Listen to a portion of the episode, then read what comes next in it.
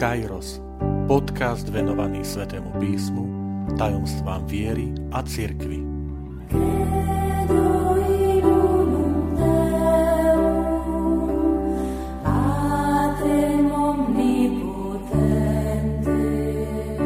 Dvaciatá časť Evangelista so symbolom leva Vitajte pri počúvaní tohto podcastu.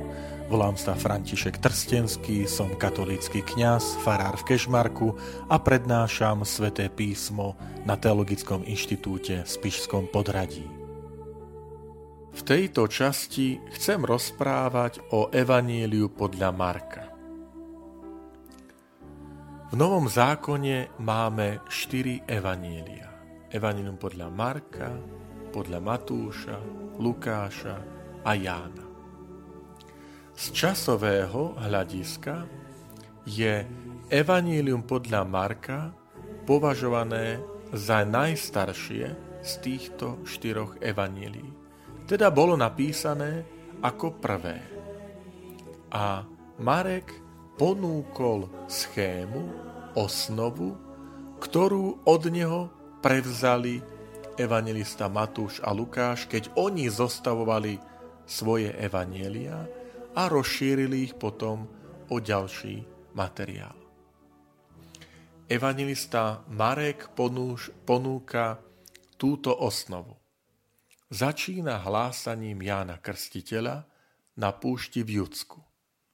Potom uvádza Ježišov krst v rieke Jordán, pokúšanie na púšti, potom ohlasovanie pána Ježiša v Galilei. Následne sa pán Ježiš vydáva na cestu do Jeruzalema, kde trpel, zomrel a vstal z mŕtvych. Toto je osnova, akási chrbtová kosť, ktorú my nazýv, nachádzame v ďalších evaníliech podľa Matúša a Lukáša, ktorí túto osnovu, štruktúru potom rozšíria o Ježišovo detstvo, o ďalšie podobenstva, zázraky a udalosti.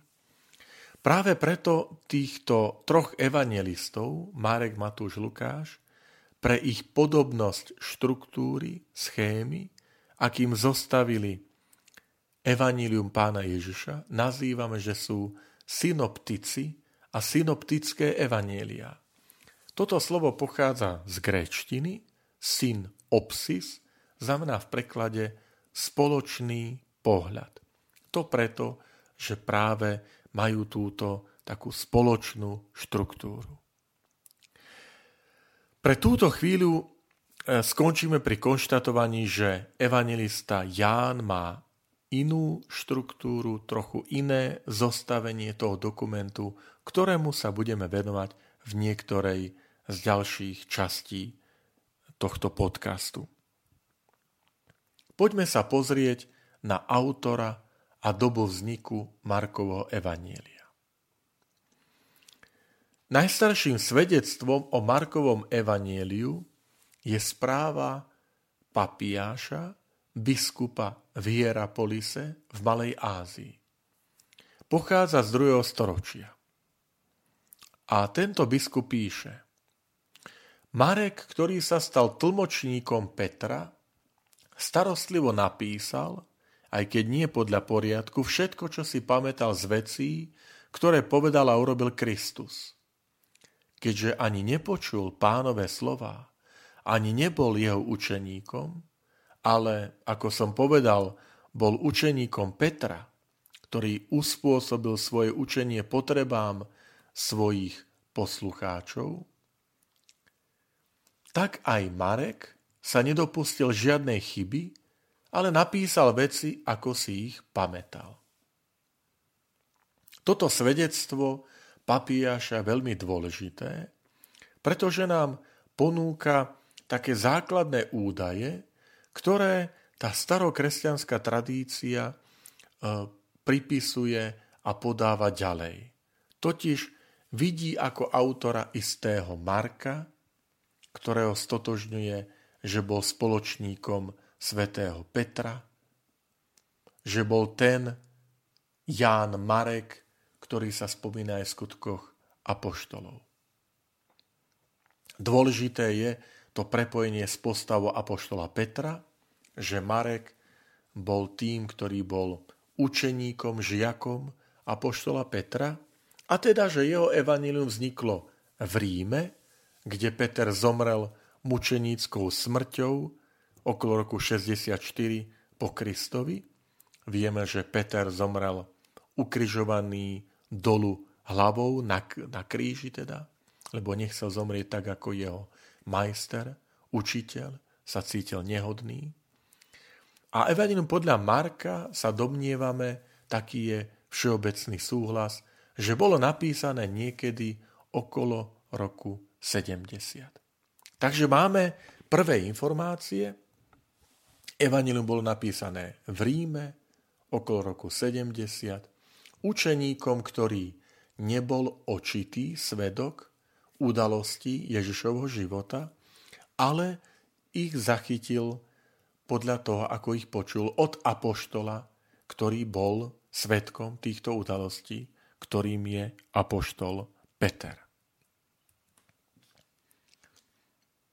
Keď sa pozrieme ďalej na toto evanílium, tak môžeme povedať, že ďalšie naj, okrem toho, že je najstaršie, prvé, ktoré vzniklo z tých štyroch, ktoré máme v Novom zákone, mu prináleží aj vlastnosť, prvenstvo, že je najkratšie z tých štyroch evanielí. Má 16 kapitol. Autorstvo sa pripisuje Markovi, ktorý podľa tradície po smrti apoštola Petra pre ktorého robil akoby tlmočníka v tom rímskom prostredí. Odišiel z Ríma do Egypta, do Alexandrie, kde založil spoločenstvo kresťanov. Symbolom tohto evangelistu je lev.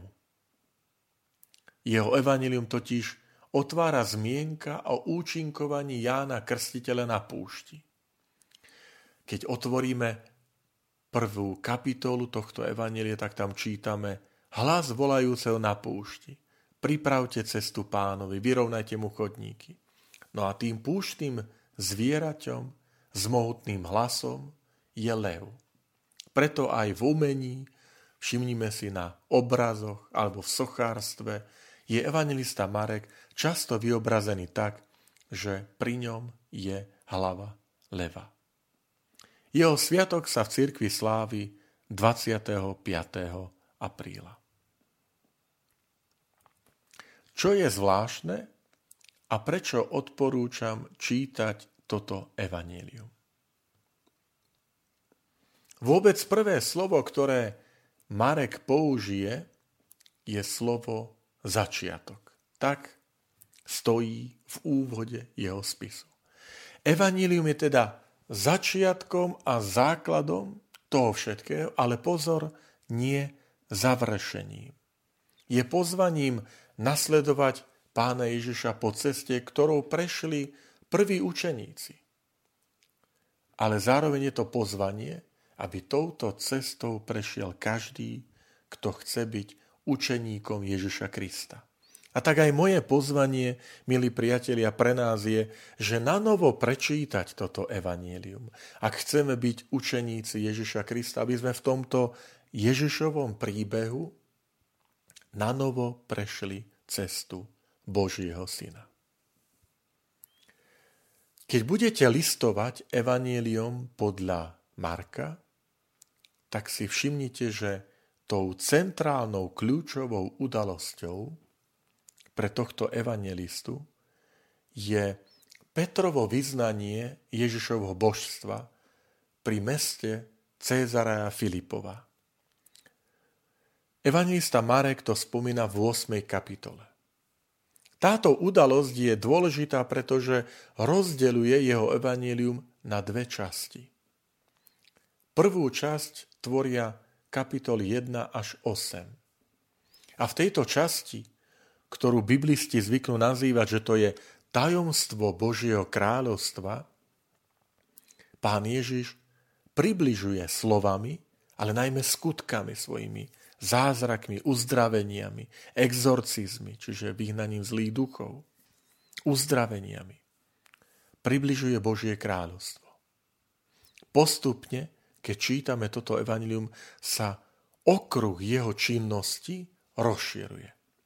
Najskôr je to okolo Galilejského jazera, potom celá Galilea, potom dokonca aj mestá, ktoré ležia ďalej, ako je Týru, Sidon. Ale je zaujímavé sledovať, že tak ako sa okruh jeho činnosti rozširuje, tak sa rozširuje aj okruh tých, ktorí ho nerozumejú. Sú to jeho učeníci, potom zástupy, potom tí, ktorí mu odporujú, predstavení židovského národa. Často v tejto časti zaznieva otázka, kto je to, čo to je za učenie. Kto je to, že ho vietor aj more poslúcha. Čo je to učenie nové s mocou.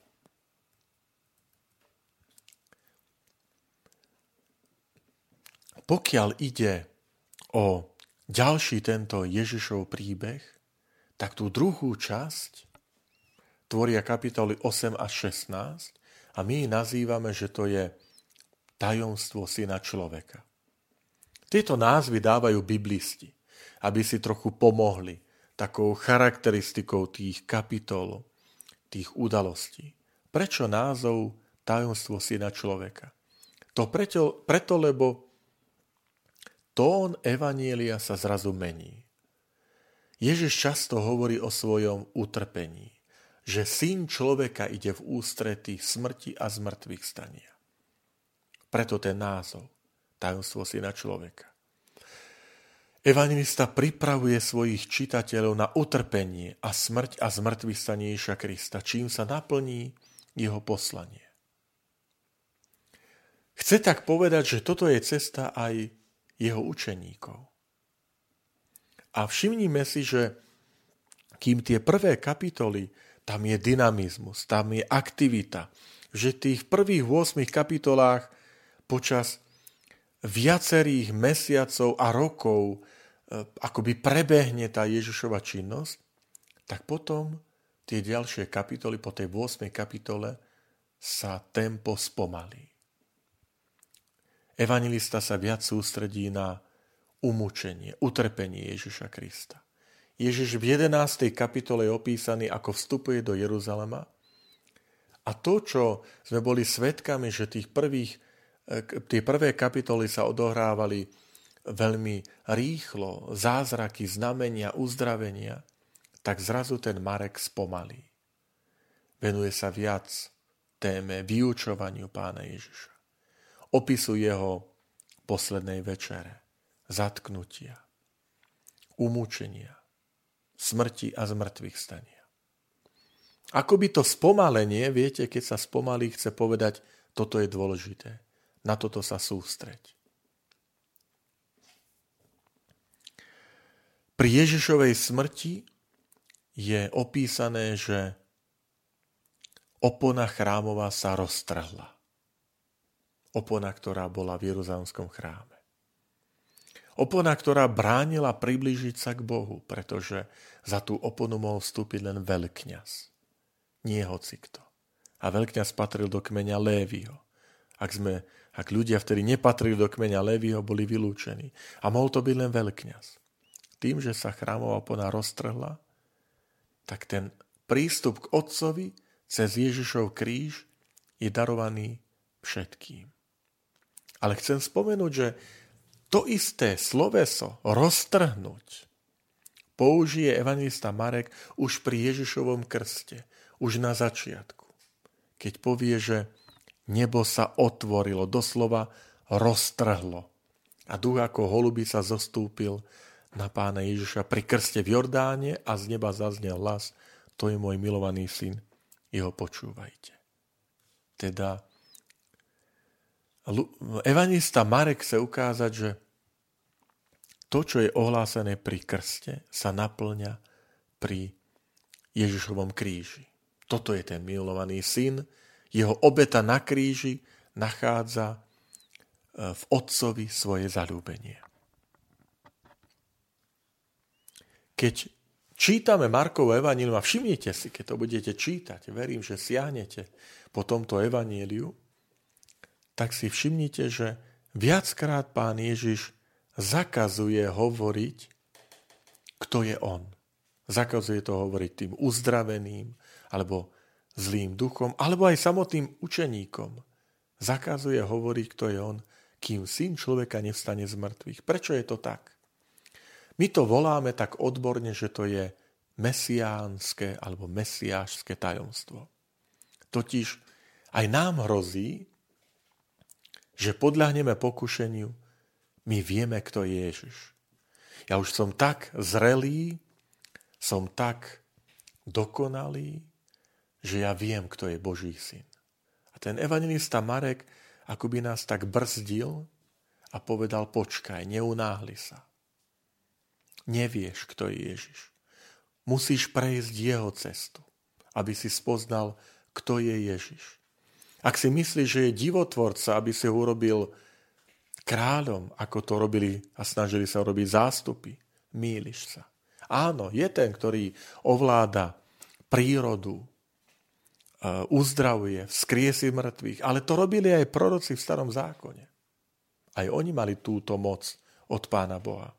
Je Ježiš len prorok? Alebo je kto si viac? Je kto si viac? A tú identitu, to odhalenie, kto je Ježiš Kristus v tej plnosti, my sa dozvedáme až na kríži. A paradoxne, ten, kto to vyriekne, že kto je ten muž, ktorý teraz zomiera na kríži, ten Ježiš Nazarecký kráľ, židovský ten, ten nápis, nie je nejaký jeho apoštol. Tí sa rozotekali. Nie je to nejaký židovský učenec, nejaký rabbi, ktorý stojí pod krížom so zvitkom písma, aby ukázal, tu sa naplňa Božie slovo. Ale je to rímsky vojak, stotník. Niekto, od koho by to nikto nečakal. A práve to je paradox našej viery, evanielie, že Boh sa dáva spoznávať vtedy a v tými, o ktorých by, to, o ktorých by, to, by sme to nečakali. Marek predstavuje vo svojom evanieliu rôzne osoby, ktoré sa pýtajú, kto je Ježiš. Skade to má tento? Čo je to za učenie? Niektorí to aj nazvali, že Marko evanilium to je evanilium otázok. Ako by to tie otázky v nás tak provokovali, žiadali od nás, že hľadaj odpoveď na otázku, kto je to Ježiš. Že to nie je len otázka, ktorá sa týka zástupov, učeníkov, ale teba, ktorý nás teraz počúvaš. Že sa to dotýka nás. Kto je Ježiš Kristus pre mňa? A Markov Evangelium ti postupne podáva, odhaluje odpoveď. Až prichádzaš pod kríž. A tam cez stotníka zaznieva, toto bol naozaj Boží syn. Aj pre nás je to pozvanie, nezostaň len pri tých zázrakoch, pri, tých, pri tom učení, ktoré je hlboké, nádherné, ale treba ísť ďalej. Treba ísť na Golgotu, pod Kristov kríž. A tam so stotníkom povedať, toto je, toto je Boží syn. Až teraz je tá, je tá plnosť. Preto Ďalšia taká charakteristika tohto evanelia je téma učeníctva.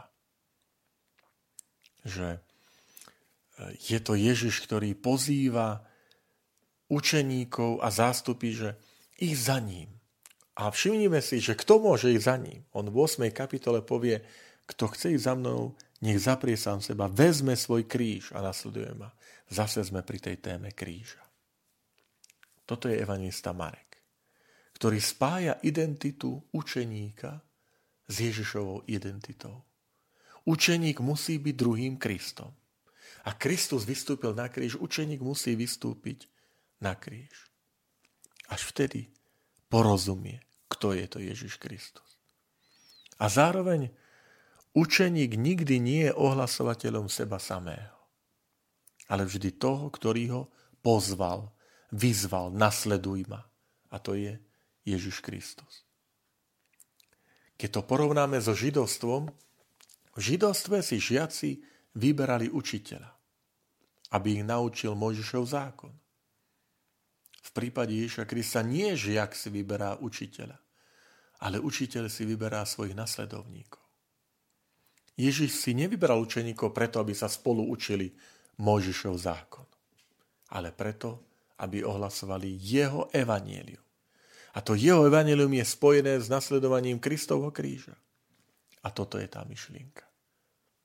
Že my sme vyzvaní, aby sme tomuto svetu ohlasovali Kristovo evanílium. Nie svoje evanílium, ale Kristovo evanílium. Len aby nám nechýbala ochota zjať svoj kríž a nasledovať ho. Chcem ešte jednu vec ukázať a to je, keď budeme čítať Markov evanílium, tak nás prekvapí Kristova ľudská tvár. Že evangelista Marek nezakrýva tú Ježišovu ľudskú tvár. Napríklad že si ich s hnevom premeral, zarmútený nad zaslepenosťou ich srdca povedal. Ako by chcel povedať, že hnev a zármutok sú súčasťou tej Ježišovej tváre, keď sa stretáva s odmietnutím. Evanista Marek sa nebojí ukázať túto Ježišovo ľudskú tvár. V príbehu o bohatom mladíkovi v 10. kapitole 21. verš tohto evanelia. Ježiš sa na tohto mladíka pozrel s láskou. Marek je jediný, ktorý uvedie túto Ježišovú reakciu. Chce, aby sme cítili tú emóciu, tú Ježišovú ľudskú stránku, tie Ježišové pocity. A tým nám ukazuje, že Boh v Kristovi si vzal na seba ľudskú prirodzenosť že stal sa podobný nám vo všetkom okrem hriech. Milí priatelia, milí bratia a sestry, verím, že aj táto dnešná časť vás povzbudí, aby sme nanovo prešli Evangelium podľa Marka a vnímali tú krásu, bohatstvo Božieho kráľovstva, tej Ježišovej tváre, ktorú nám tento svetopisec zanechal.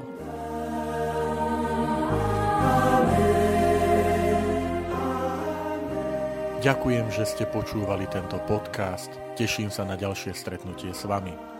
Sledujte naše aktivity na web stránke farnosti Kežmarok www.fara.kezmarok.sk alebo na Facebooku farnosti Kežmarok.